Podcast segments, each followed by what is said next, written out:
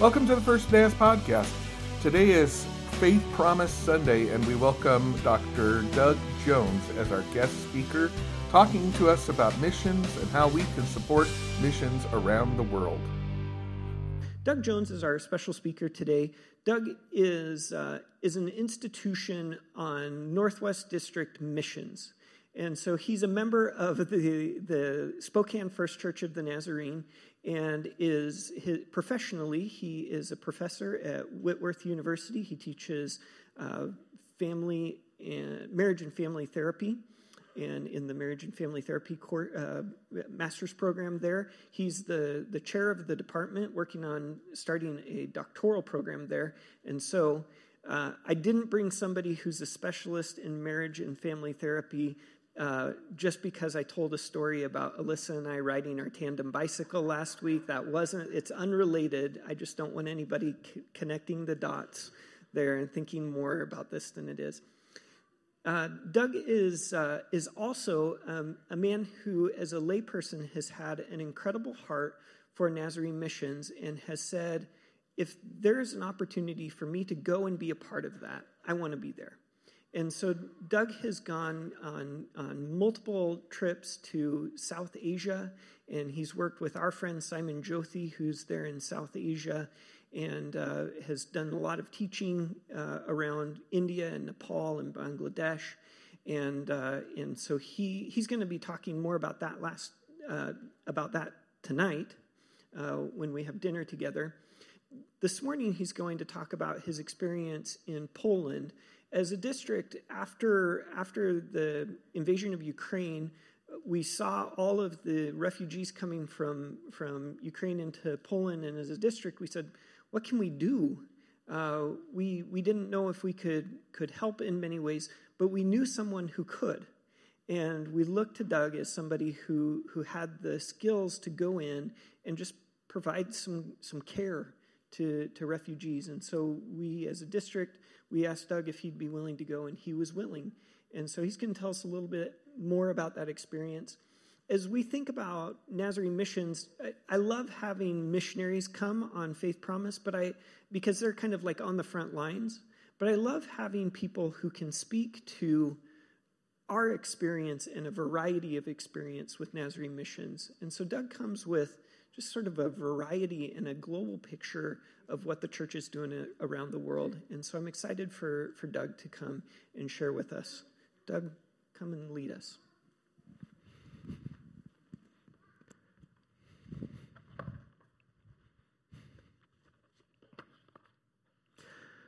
It's weird to be here today. Paul sent me an email saying, would you come talk on Faith Promise? And I'm going, you got Paul here. Why do I need to come talk about Faith Promise? I was thinking about one of those songs, yet not I, but Christ in me. And that's really kind of what I wanted to focus on a little bit today. I can honestly say I stand here today as a man who absolutely loves and has a passion for missions. That wasn't always so.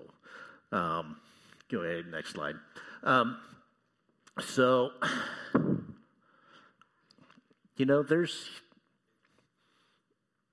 I'll be honest, when I became a Christian, I said, okay, God, anything but missions.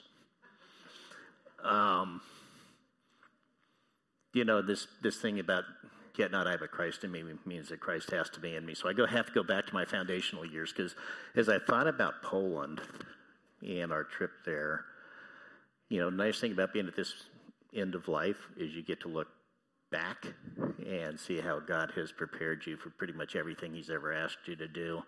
I began attending church in high school. I find there's two kinds of people that go to church in high school, the ones that parents make them go to church in high school. And in my case, those that, like a girl, that goes to high school, or goes to church. So there's like a really cute girl that I really liked in high school. She was going to church and said, would you like to come to church with me? And like any smart boy, I said, sure. So I went to church there, and you know, there's a lot of things that happened. I didn't really become a believer in that church. I did get baptized so I could be a member of the church because that was a requirement. It really wasn't seemed to be tied to this thing called salvation. But I met a great pastor who began to mentor me during that time period. And he left shortly after I went to college. Again, remember, I'm not a believer in college. I didn't get to go to someplace like NNU. I went to San Diego State, the #2 party school in the state of California. And so pretty much I went to church when I didn't have a hangover in college, and that was not very many Sundays. Still go. Eventually graduated, got commissioned, went to Sacramento, and began navigator training. Always wanted to be a fighter pilot. That's all I wanted to do since I was a little itty-bitty kid. And this was my first step towards getting to be a fighter pilot. I'd grown up in an Air Force family, got to see fighter pilots at the Officers Club, thought, this is my future, this is what I'm going to do. And so God took me to Sacramento. I met a young couple. Actually, I met two young couples. They're really kind of interesting. They both wanted to evangelize me. One was a member of the Church of Jesus Christ of Latter-day Saints, and one was a Southern Baptist couple. So I'd go to LDS church in the morning, and I'd go to the Baptist church at night. Eventually, I want you to think about, there's some threads here. There was a really cute girl in the choir. I stopped going to the LDS church and started going to the church in the morning so I could see her twice instead of once during the day. And one Sunday morning, I remember the pastor was preaching on Satan's greatest lie. And he said, Satan's greatest lie is there's plenty of time to make a choice to follow Jesus Christ. Now, remember what I wanted to do for a living? I want to be a fighter pilot. People die doing what it was that I was training to do, and I resonated on that sermon all day long, because back then we had Sunday school, church, Sunday evening training, and then church. And I found myself going back to church on Sunday night, and when the invitation came, I just kind of found myself standing at the front of the church, and the pastor said, "What are you here for, Doug?" I said, "I guess I'm here to follow Jesus Christ." Was baptized, adopted into this cute girl's family, and they began to, every Sunday, we spent all day on Sunday. One of the things that happened is I got saved as I was delivered from drinking, and I was delivered from a potty mouth, because, you know, if you're going to be a fighter pilot, you got to get the language down. And all of a sudden, that was not going to be okay with who I was as a follower of Christ either. Again, anything but missions. Now, I had an understanding of missions, that all missions was people going to Africa and living in grass huts for the rest of their lives, or Ecuador. And that was what I thought missions was, and that didn't sound terribly appealing to me. So I went to England, and my first choice, I wanted an F-111, and I wanted to fly in England, so God sent me to England. And I met another young couple, a guy named Joe and Becky Hughes. And as soon as I got to the squadron, he says, "Hey," he didn't know I was a Christian, he didn't know I was a believer, but he came up to me and said, "You know, we have a Bible study on Friday night. Would you like to come to Bible study on Friday night?" Now, that's not exactly what fighter pilots typically do on Friday night. But I said, "Sure." And we began to grow. He became a Paul to my Timothy relationship. And they, again, adopted me in and fed me. That's another, seems to be a theme here. People that feed me, I tend to stick around. And so I find myself in England. A couple things happen. One is I joined this thing called Officers Christian Fellowship, which began to develop me and disciple me. And that was a pretty big piece of what's going on. The other thing I did is I knew I needed a master's degree. and otherwise you don't make major in the Air Force. So I went to the education office. I said, hey, I need a master's degree. What do you got?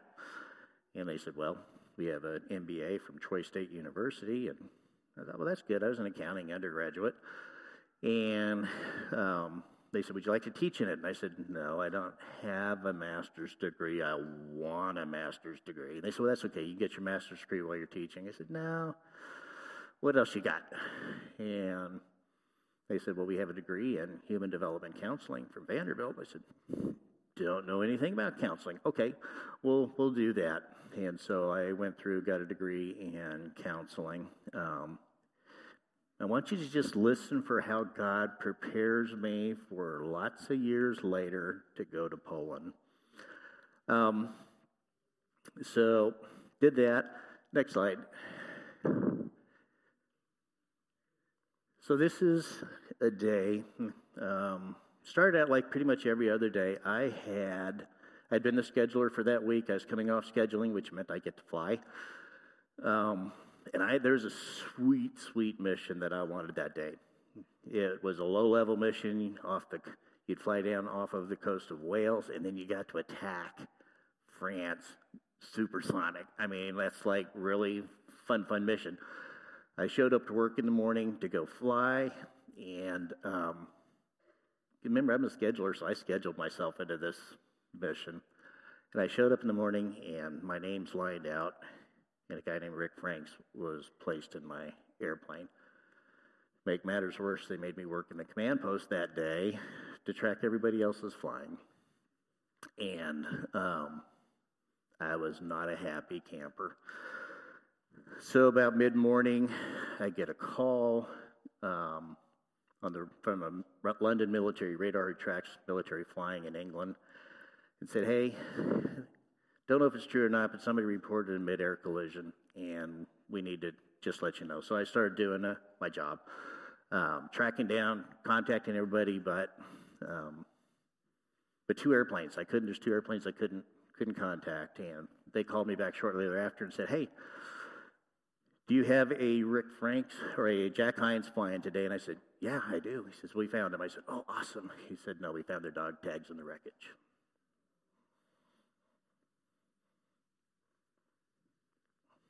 Instantly, I realized that was my flight. Why? Survivor's guilt's a real thing. If you ever talk to soldiers who go to war, it's a real thing, and I struggled with this survivor's guilt. And a couple of months later, I was at a social gathering with my classmates, and there's a counselor there, and I just broke down. And he said something to me. He said, you're a follower of Christ, aren't you? Yeah, I am. Well, what makes you think that God doesn't have a purpose for your life?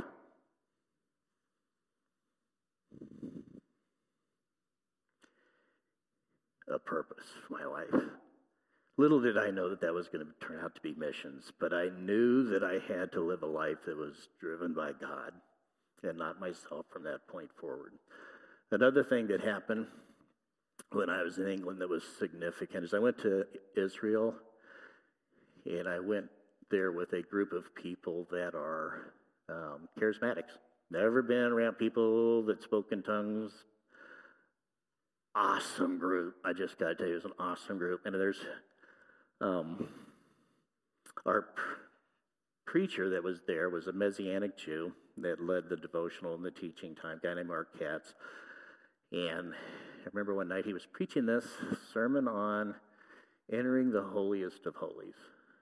And now for him, that was manifested by speaking in tongues, and I didn't quite understand that, but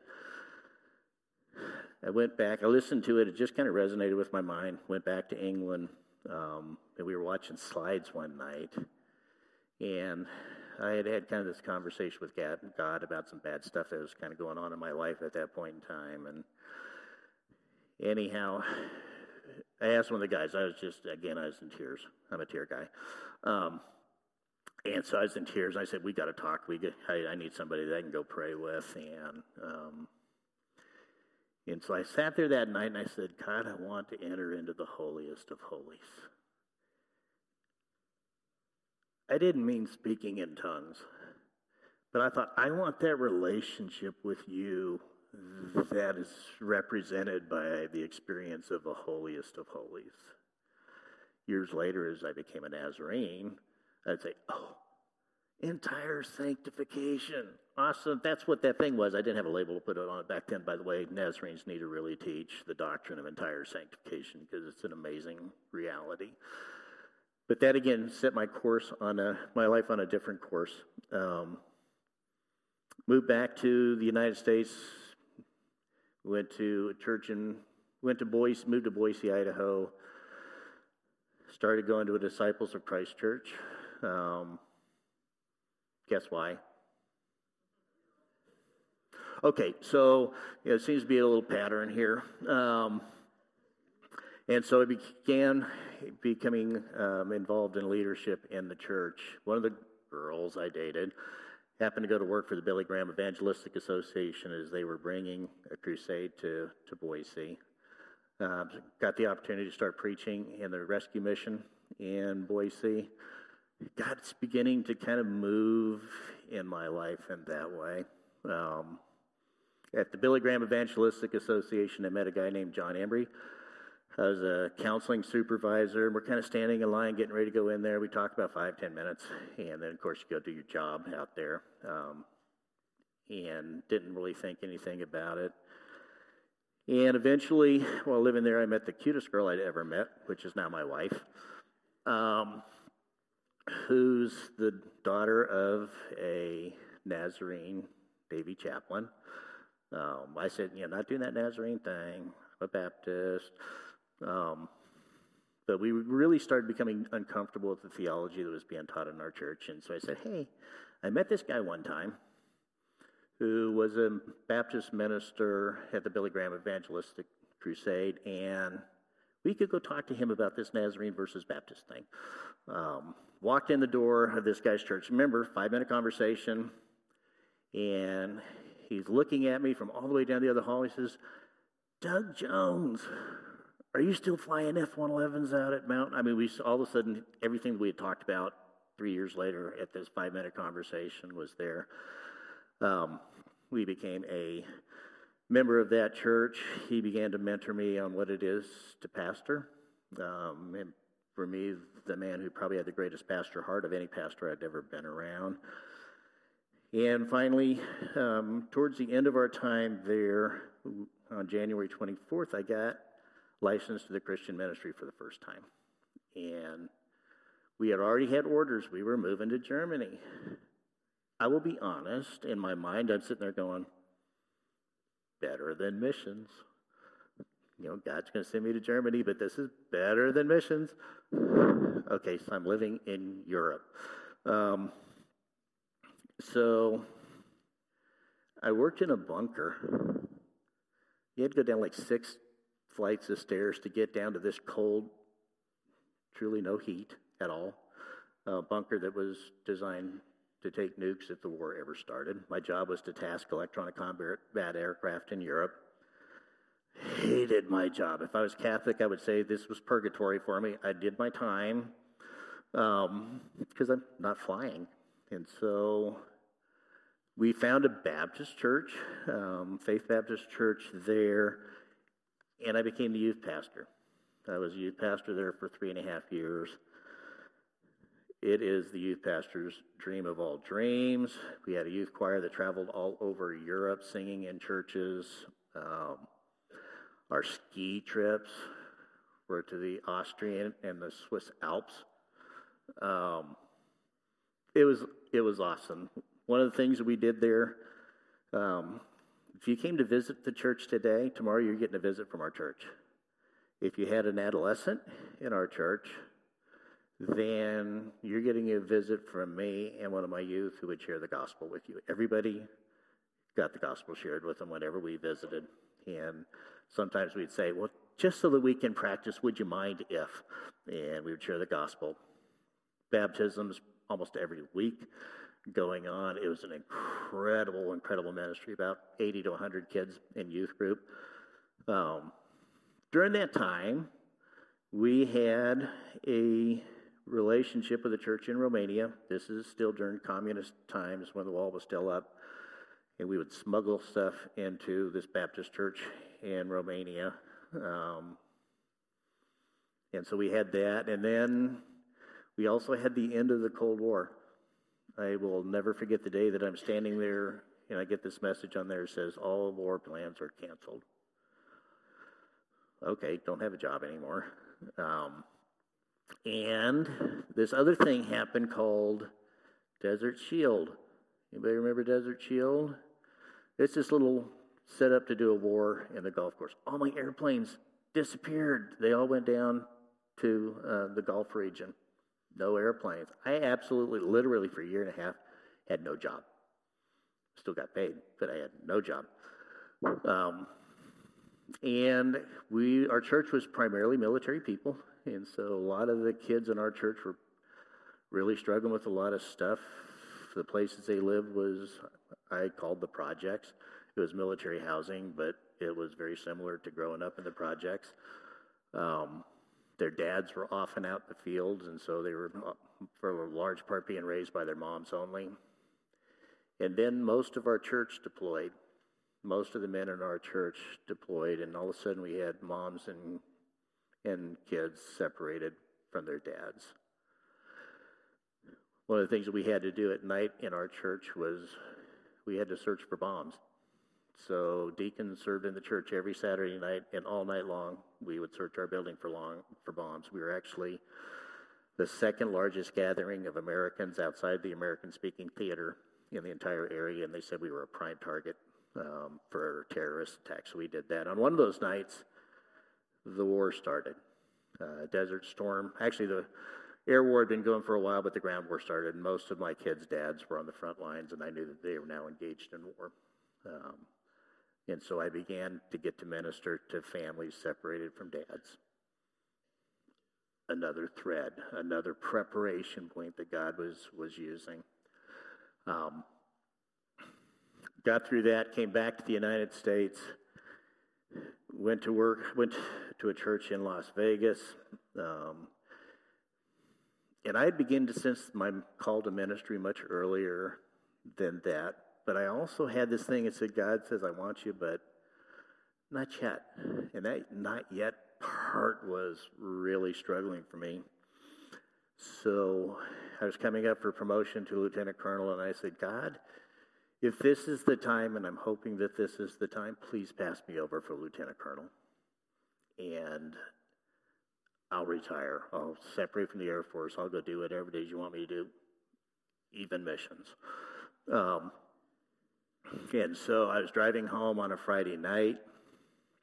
Anybody remember the artist Carmen? Christian artist? Okay. Carmen was singing this song I'd never heard before, I Will Serve the Lord.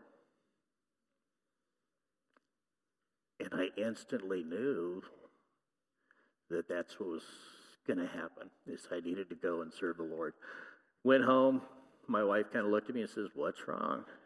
I said, been passed over for lieutenant colonel. She goes, oh, did the list come out? I said, nope, but I've been passed over for lieutenant colonel.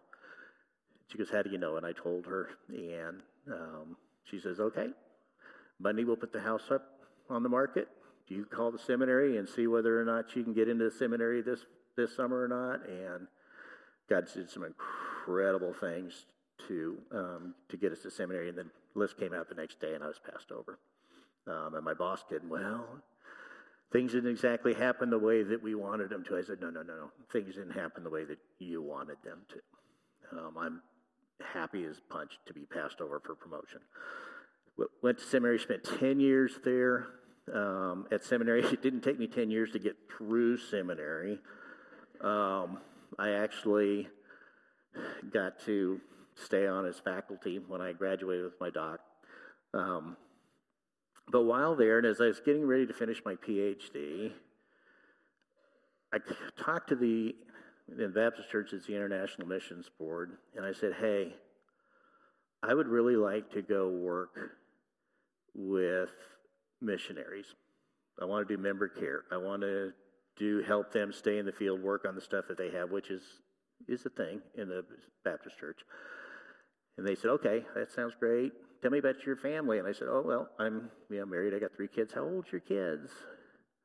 And I had one son who was 14 years old. They said, sorry, you can't go. Because your kids have to be on the field before they're 14 years old, because adolescents, there's a lot of stuff going on in your lives. And as it turned out, that was also my son that had a lot of emotional and mental health issues going on, so they were probably smart. Again, God saying, not yet. So we went through, I spent 10 years, like I said, came back up, moved up to Spokane, and looked at every Baptist church in town. I so wanted to be a Baptist. And then my wife says, could we just visit the Nazarene church? Okay, one time. We'll go one time. And we went. It was not good. Our pastor was gone. We had a guest preacher. I'm sorry. We had a guest worship leader, and the music was like, yeah, that's not happening for me. And so we went home, and she knew that was like not happening for me. And she said, could we just go one more time? Just one more time. So we went the next week. Our regular pastor was there. Our regular worship person was there. And I remember sitting on the back pew going, this feels like home. But I said, but God, in case you forgot, I'm a Baptist. And I felt God say to my heart, I thought you were a Christian. Okay, we're here. Turns out that a few years later, my son would commit suicide, and my church was there, wrapping themselves around me.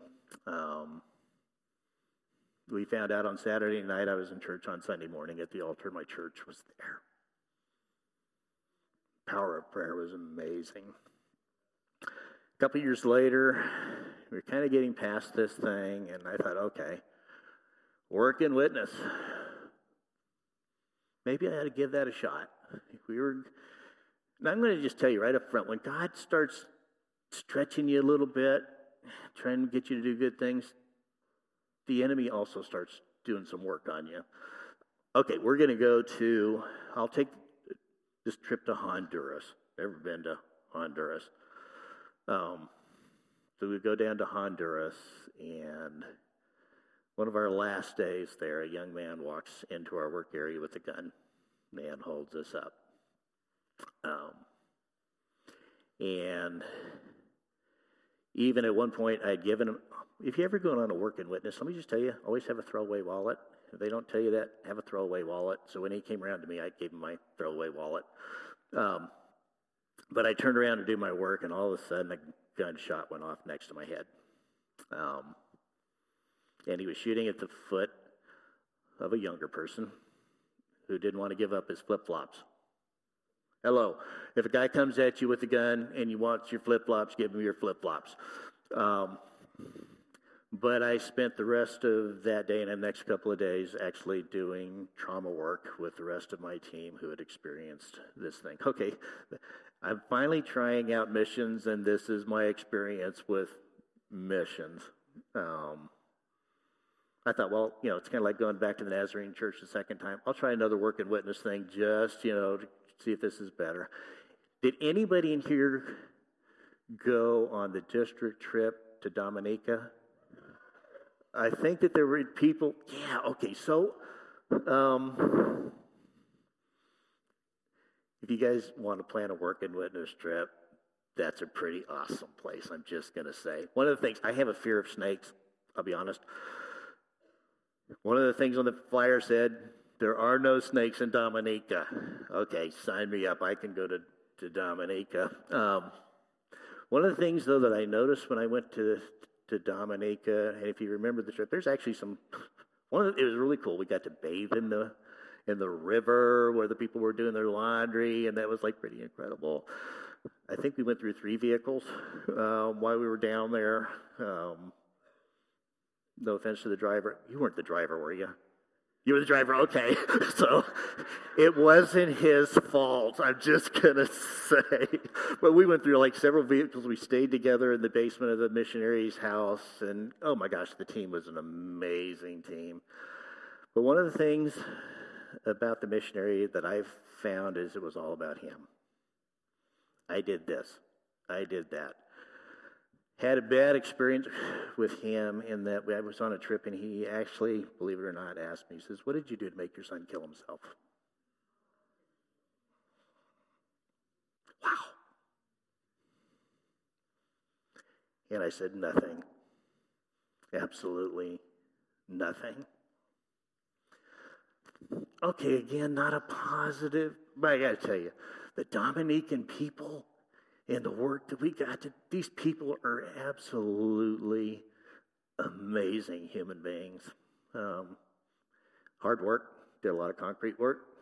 I don't know if you remember the wheelbarrows of concrete rolling on that stuff. Yeah, that was my son. So it was an awesome trip, right? We built this shower house, and I got to work tying rebar with a guy named Lincoln, who had lived out in the jungles for a while and was just kind of coming back. And we talked about life. We talked about relationship pieces. I got to do therapy while I was tying rebar. Just amazing human beings. So a little, more positive this time. I get to sit there and go, and of course, I just love the people that I was with, and God began to help us with that. In 2011, I'm not even sure how I found this work and witness opportunity, but they wanted us to go and work on a ministry in Poznan, Poland, a place called Sweet Surrender. Sweet Surrender. It was about, we were maybe 20 years after the fall of the wall, so Poland was a relatively new free people. It was a very Catholic nation. If you remember, John Paul II came out of Krakow, Poland. So Evan Ron Tustin, who actually pastored a church now in Kent, Washington, were field strategy coordinators there, and they'd opened up this ministry to build relationship. And people would come to this coffee ministry. There was a Bible study that met there. There's a guy named Brian Fentress, which, this is kind of cool. He went around Poland teaching people how to do black gospel music. So people paid money to go to these workshops. And then in the middle, he said, well, you can't really do black gospel music unless you understand the gospel. So he got to share the gospel, and people got saved as he shared the gospel in these workshops. People paying money to come to know Jesus. I think it's awesome. But even in the middle of that, we had an outreach service that we had probably 700 or 800 people, standing room only, in this hotel ballroom that we had rented. And I remember, I don't even really remember Ev's message, but there's a point in it when he said, well, what kind of a father wouldn't forgive his son? And it hit me that I had not forgiven my son for the pain. Wow. Massive tears again. But God continued to do this work in my heart. What I want you to understand is that when you're on work at Witness, yeah, you're going out to help other people, but God does amazing, amazing things in your own life. We came home a few years later. I was at the district assembly. Oh, by the way, in Dominica is when I decided I needed to convert from my ordination as a Baptist minister to a Nazarene minister, because they said, anybody here who's ordained that would love to teach or preach, come forward. And I'm going, can't do that. And so I realized that if I was going to be a Nazarene, I needed to move my ordination to the Church of the Nazarene. But we had this speaker named Tamina. I don't know if anybody remember this speaker, Tamina, from, She talked about her escape from Bangladesh during their battle for independence. And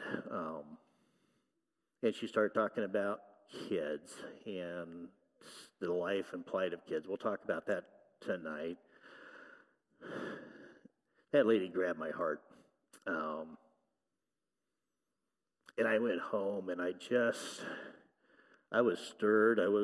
Couldn't figure out what in the heck I was supposed to do with this thing. And then our district partnered with them. By the way, Faith Promise, it's amazing where your money ends up going. We'll kind of hit there in a bit. But and so our district put together a team of three of us to go to South Asia. And I fell in love with those people. I often say that if something ever happened to my wife, I would seriously think about moving to Bangladesh to be with those people. Incredible time. We'll talk about that tonight. You have to come back. But again, launched a piece for me of doing work and witness. So here's part of what I've understood. Anything but missions, God. But I had a really narrow understanding of what missions was. And if anybody asks me what it is, where my passion is today, my passion is as a missionary. Y'all are missionaries. I don't know if you really understand that, but you are. Some people get to go spend full-time lives in the mission field. Some of us get to taste it from time to time. So, sitting in my quiet time one Sunday, or one day during the week, the war had started in Ukraine, and I was feeling really bad for the Ukrainian people. I've been around people, I've been around war, I've been around families that are touched by war, and my heart was hurting. And sitting there, oh, by the way, there's another mission trip I need to talk about first, which was to Mexico, another district trip. There's a major earthquakes down in Oaxaca, Mexico, a number of years ago, and they asked if I would put together a group of students. Again, I get to be at Whitworth. I'm a professor. I have access to students to go down and work with pastors who had ignored their own needs for a year, taking care of other people. So we did. We went to Mexico. By the way, that one doesn't count. There's a couple of mission trips that in my mind don't count. Poznan, Poland doesn't count. It was a coffee ministry. I got coffee all day long from world-class baristas. It was amazing. That one doesn't really count. Actually, I shouldn't count Dominica either, because that's like a resort place that shouldn't really count.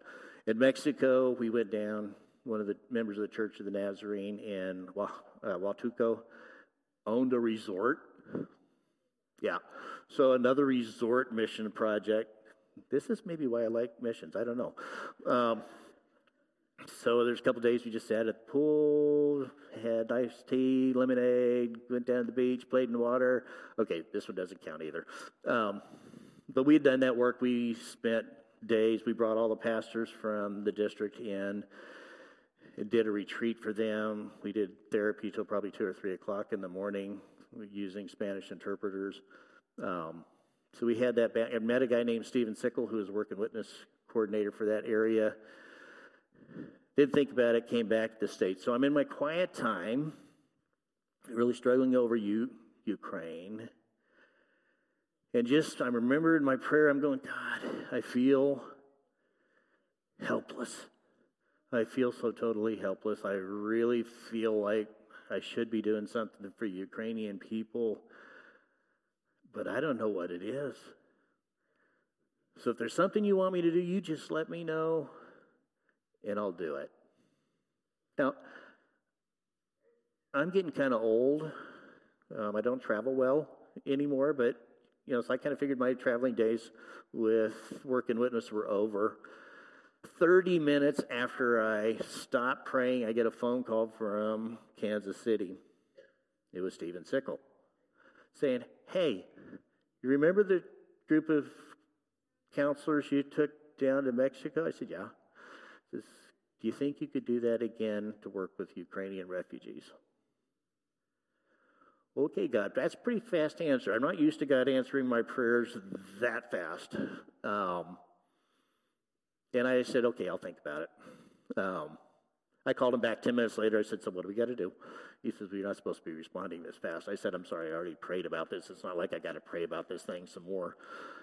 So he said, okay. So he started working with Eurasia. One of the things that was important to me is that we didn't add to the burden of the people that are already working with refugees in Poland.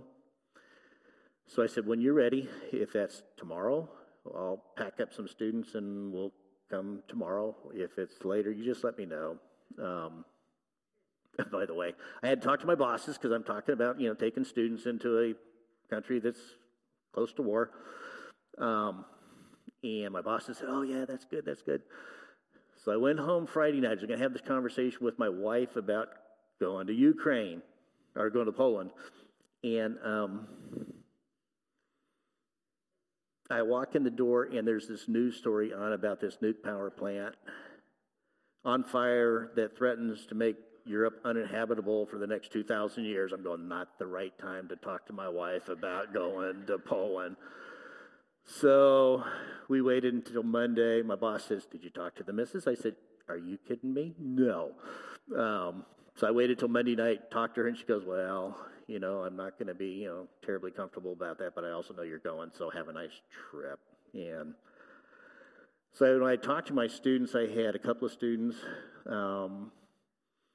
I noticed that God was starting to bring, because Spokane has a significant Ukrainian and Russian population, and so I started to get Ukrainian students, Russian students in my program. I mentioned it in class that I was, you know, thinking that this might happen. By the end of class, one of my Ukrainian students came up and says, oh, I've already figured out what we're doing with my kids. I've talked to my mom in Poland, and I'm going. I said, okay.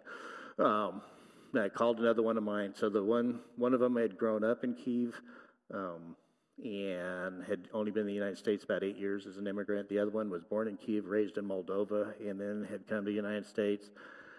So I had two Russian-speaking people to go with me. I thought I was going to go as a third wheel because I don't speak Russian or Ukrainian. And how do you do therapy when you don't speak the language? So eventually they said, hey, what about the end of August? Could you come the end of August? Well, that just happens to be when I have my month off from teaching at Whitworth. I said, yeah, we can be there. Went to Poland. So Sweet Surrender, it's really kind of an interesting place. So like I said earlier, it was started as a ministry to Polish people to help them find relationship and to help lead them into a saving relationship with Jesus Christ. Then this thing called COVID hit. Anybody remember COVID?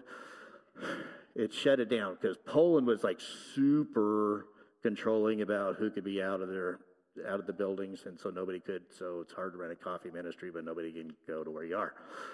So they went out of business. They shut down, loaned their facility to another non-government organization.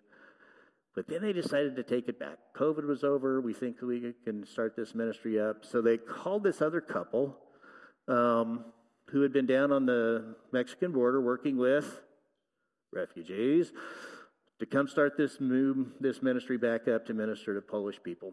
They showed up on February 1st. And later on that month, Russia invades Ukraine. And so the field strategies coordinator, guess what they did? They went to the border, right? Because that's where like all the work is happening, and they left this brand new missionary couple to work with refugees. I've seen pictures of Poznan in the area where Sweet Surrender is, and it was tent city. I mean, it was just all over the streets, people.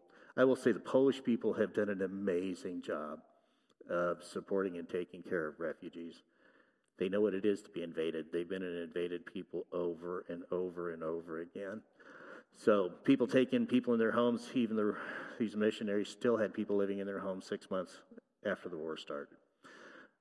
Church of the Nazarene I am really super proud of the compassionate work the Church of the Nazarene has done with Ukrainian refugees.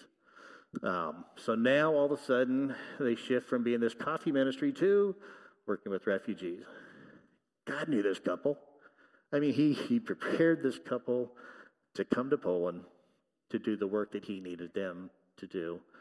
You know, he had brought me through my own personal growth to be a therapist, which, again, when you're growing up thinking you want to be a fighter pilot, being a therapist is not on your agenda anywhere, but God orchestrated that. They set up a schedule thing on, like, my phone, so people just scheduled to see me. There's actually enough English-speaking people that needed help that I actually did therapy instead of just watching. Go ahead, next slide. This has become my ministry work the more that I've done work and witness. The religion that God our Father accepts as pure and faultless is this, to look after orphans and widows in their distress and to keep oneself from being polluted by the world. Cliff notes, taking care of those that can't take care of themselves, and a commitment to holiness. Does that sound familiar? That's the Church of the Nazarene. This little girl absolutely stole my heart. Okay, she's a cute girl, but she's a little younger than the cute girls I was talking about earlier. Day the war started, women packed suitcases, got on a train, and headed to Poland. Free tickets. You didn't have to have a ticket on the train. You just showed up, and they got you to the border. And as I looked at this picture, I'm going, that's a widow and an orphan. Yeah, Dad's still alive, but Dad's not here. And so it really kind of fit this place. I just want to point one person out in this picture. See the lady in the dark hair at the very, very back of the picture? She's not a Nazarene. But she and her family decided they wanted to take their kids and just go do missions for a year. And so somehow they found Sweet Surrender. They're going to spend 2 or 3 months there. I said, where are you going next? She goes, I don't know, wherever God takes us and our kids. But I thought, what an experience for children to have just to go around the world. I think they were going to go to Thailand for a few months, but... awesome mom, by the way. So that is really where my heart lands on all this stuff. It's taken care of, and we'll talk about South Asia tonight. Ministry to widows and orphans is really what speaks my heart next. Maybe. So we did group sessions, and we rolled in on Monday afternoon, and we were doing group sessions Monday night. True confession, I don't speak Russian. It was all in Russian.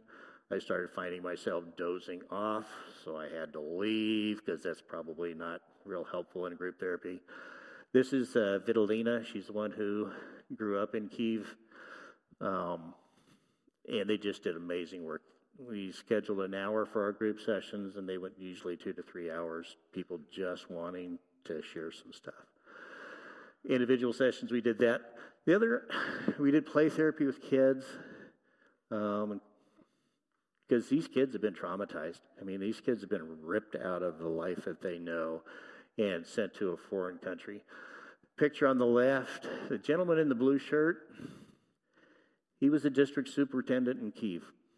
He had actually already announced that he was going to be retiring that year in April at the next district assembly, and then the war started. He's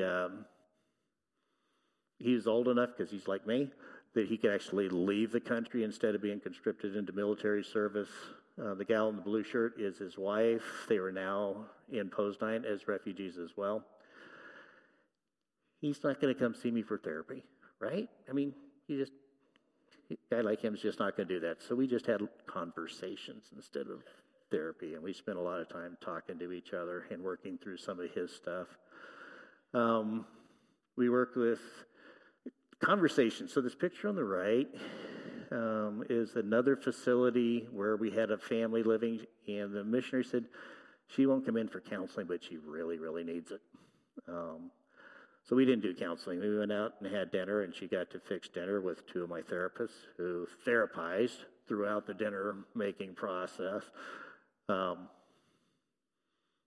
we worked with Ukrainians, Polish workers.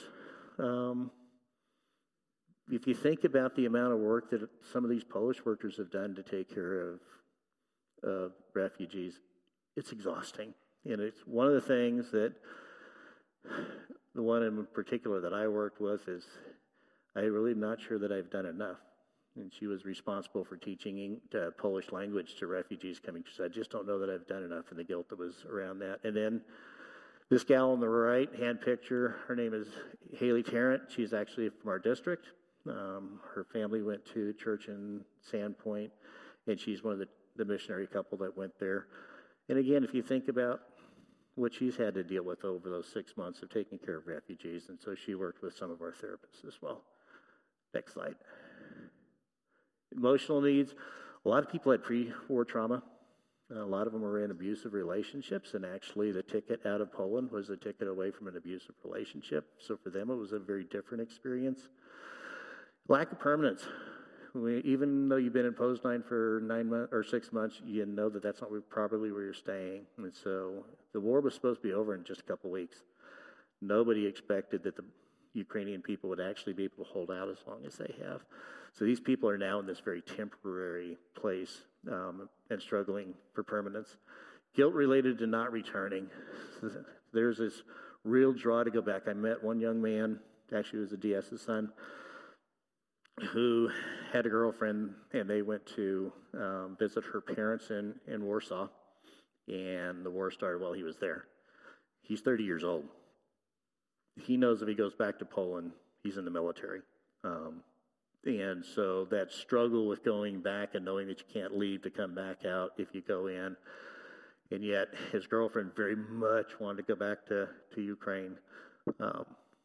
We worked on that. Separation from families. All these people are absolutely separated. Fortunately, right, we can make contact with our families most of the time back in Ukraine, so that was a bit helpful.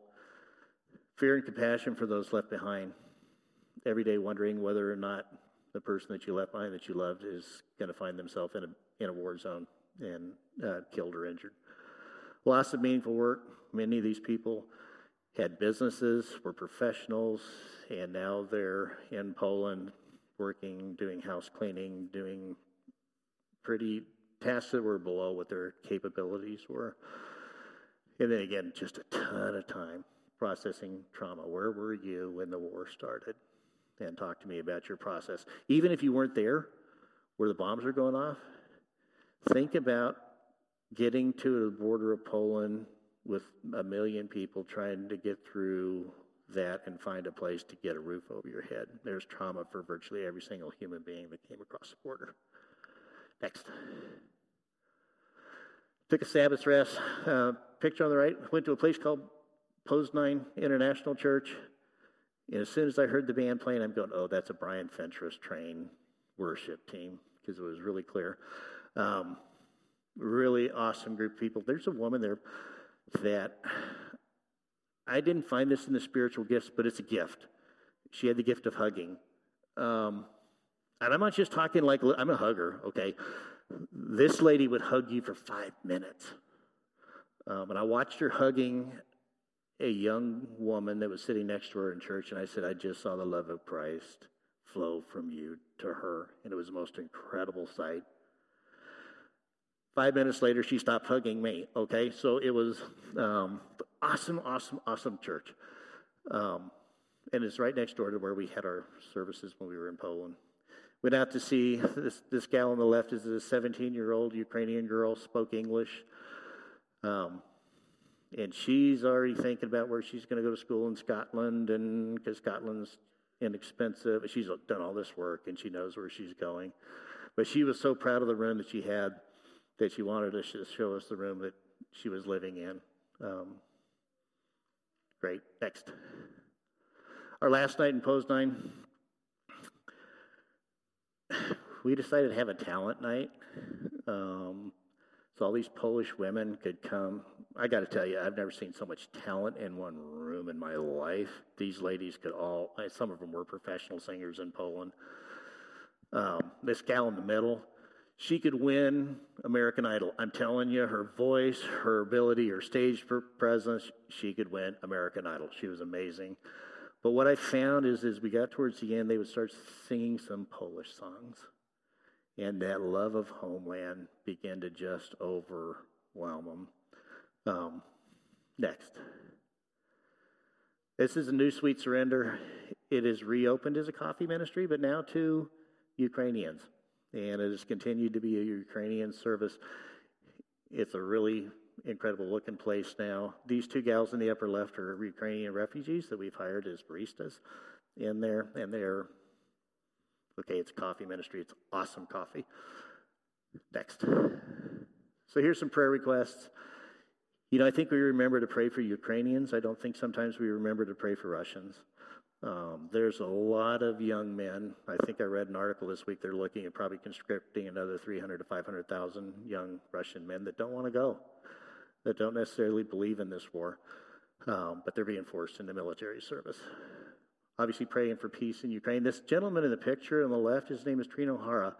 He used to be the field strategy coordinator in South Asia. He's now the field strategy coordinator that's responsible for Russia and Ukraine. So he is deep in the heart of this war effort and really needs your prayers. Ministry in the church in Ukraine. Church of the Nazarene in Ukraine is doing amazing things in bombed out buildings, taking care of people, meeting compassionate needs, and they need your prayers. Wisdom, strength, and rest for relief workers. Those people are working themselves to death, taking care of God's people, and need your prayers. And then just continue to pray for a missions heart in this church. Go ahead, next. So as I kind of was doing some reflecting on my journey, there's some things I kind of learned. It says, God knows the path of our journeys we'll take even when we don't. You know, he holds us accountable for where we are today. Again, if you'd asked me as a 23-year-old, would you be doing work and witness in Poland and South Asia? That was not going to be there. But God understood that. God also calls us where we are, knowing where we're going to be. Anybody remember the story of Naaman the leper in Book of Kings? This is one of my favorite stories because it's my story. If you remember, Naaman the leper comes to Elisha. Elisha heals him, and after, you know, kind of some little bit of conflict there, but then he discovers God. He discovers the God of Israel. And if you remember, towards the end of the story, he says, okay, would it be okay if I load up a couple of donkeys worth of dirt? Because in their culture, you can't pray to God unless you're on his soil. And forgive me this one thing, that when I go into the temple with my boss, and my boss kneels down, and I kneel down because he's on my arm, forgive me. And I love what Elisha just said. He said, go in peace. And that's what God was doing with me when I said anything but missions, God was saying, you'll get there. You'll get there. Just go in peace, and I will walk with you through that process. Missions and ministry is always about relationships. If you've done work in witness, you know that what you really bring home is the relationships that you had with the people, not necessarily the buildings that you build. It's always going to be about relationships. I'll share tonight, but there's been some kind of some scary things that I've experienced in missions, and people will say, well, why do you keep going? And I always go back to this quote that I got from David Jeremiah that he got from a member of his congregation, because he's afraid of flying. Can you imagine, like, being a guy like David Jeremiah and being afraid of flying? Because he flies all over. But he had a church member that came up to him and said, you know, man in the center of God's will is immortal until God's finished with him. So we don't need to have fear if God is leading us to go to places. And then, lastly, God must always receive all the glory for his work through us. It can't be about us. It always has to be bringing glory back to God. Next. So here's a warning. Just as God can bless a building or ministry, he can also withdraw his blessing. We always know about the temple, right? God destroyed the temple because his people turned away from who he was, and actually destroyed it a number of times. And they still didn't get it right. So this is sad to say. The picture in the middle is the work that we did in Dominica. It was an amazingly beautiful place, right? And then Hurricane Maria came through, a Category 5 hurricane. And guess where the eye passed through? The retreat center. And the picture on the right is what is left. of the retreat center. God can take it away. And then this last picture on the right is Village of Hope, which was a thriving orphanage in South Asia. Got into some financial issues in Bangladesh. One of the things they found out is that the ministry leaders in Bangladesh had actually bought land with Nazarene money and put it in their own personal names. So all these kids that were in this picture, the orphanage closed and they went home. Things can happen when it's not me, it's not about me, but Christ in me. Next. So here's my prayer for your church. One, that you would be in Exodus 36:6 giving. One of the people, I read a story when I was in Texas going to seminary about a man who decided that in his business he was going to give 90% of his profits to God and just keep 10% for the company. And his company grew and it grew and it grew, and he was never able to stop giving 90% of the profits of his company to God. If you think about in Exodus 36:6 is when they're gathering stuff in for the temple. It's one of my favorite passages is that Moses gave an order that they sent the word throughout the camp. No man or woman is to make anything else or an offering for the sanctuary. And so their people were what? They were restrained. Wouldn't that be an amazing thing in Christ's church if Paul had to get up here and say, hey, y'all, you know, you've been doing great things in giving, but you got to stop. You got to stop. We got enough here. But I think that that's the heart of the church, and that's part of what Faith Promise is about. That you become a Great Commandment church, that you love each other, and that you love God with all your heart, mind, soul, and strength. That you be a Great Commission church. It's an interesting passage, because we take a look at it and see, it says, now therefore go into all the world. So they said, no. And the grammatical piece of that is, as you're going, the assumption that God had, that Jesus had, is that you're going. So let me just tell you what you're supposed to be doing while you're going, which is make disciples. And my prayer is that this church would be a Great Commission church. And that it would be a Nazarene Missions church. Faith Promise Alabaster Sundays are my two absolute favorite Sundays. Well, three Sundays, since we have two Alabasters. But they think you would be that. So why ways to support missions? The power of the dollar. The American dollar does amazing things in the world. So one of the things we'll talk about tonight is child development centers. We build child development centers. It costs $10,000 to build a child development center. $10,000 that will save the lives of 70 children. To me, that's a pretty good bargain. In most of the places in the world, Poland was actually, believe it or not, really, really cheap for us to go. Mexico, I think our entire trip cost us $700 for 2 weeks in Mexico, including airfare. The dollars can do a lot of things. Work and witness. How many of you in here have been on work and witness? Okay, the rest of you who didn't get to raise your hands, you need to raise your hands, because work and witness will absolutely change your life. And your life will never be the same. Listen to God's call. I love having rows of young people here, because part of the thing that I think that we've stopped doing is listening to see what God is saying to us in terms of our purpose of our lives. So my prayer is that you would become a listening church as well. And then perhaps most importantly, pray. The power of prayer is immensely powerful. Sometimes I don't think that we necessarily understand that, but there's nothing that comes close to the power of prayer. I think that's it. Let me pray for us.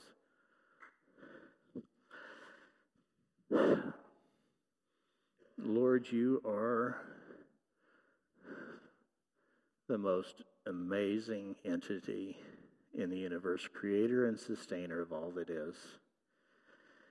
I reflect on last week, Holy Week, as we moved from Palm Sunday into Easter, and reflecting on how much that you've done to provide for our salvation, and looking back to my 23-year-old self, that I would even be able to say anything but missions, Lord. is a lack of reflection on how much that you've actually done for me. Lord, I pray for this church. I pray specifically for young people trying to figure out what it is that you want them to do in life. And for some of them, it may be as significant a change as going from being a fighter pilot to a heart for missions. Lord, I just pray for the offering that you will, the pledges that you will get through Faith Promise. I'm reminded of the fact that you didn't know, well, you knew, we didn't know that the war was going to happen 2 years ago when we started doing Faith Promise offerings, and that money was used to minister to people around the world. Faith Promise, because we have faith in you to provide, and because we have faith in you to use the resources wherever it is that you call us to. Everything that we do in this church, Lord, everything that we do in your body, may be all about bringing glory and honor to the precious name of your Son, Jesus, in whose name we pray. Amen. Thank you for joining us on the First NAS podcast. We'd love to see you in person next Sunday, so come and join us at 1700 8th Street in Lewiston.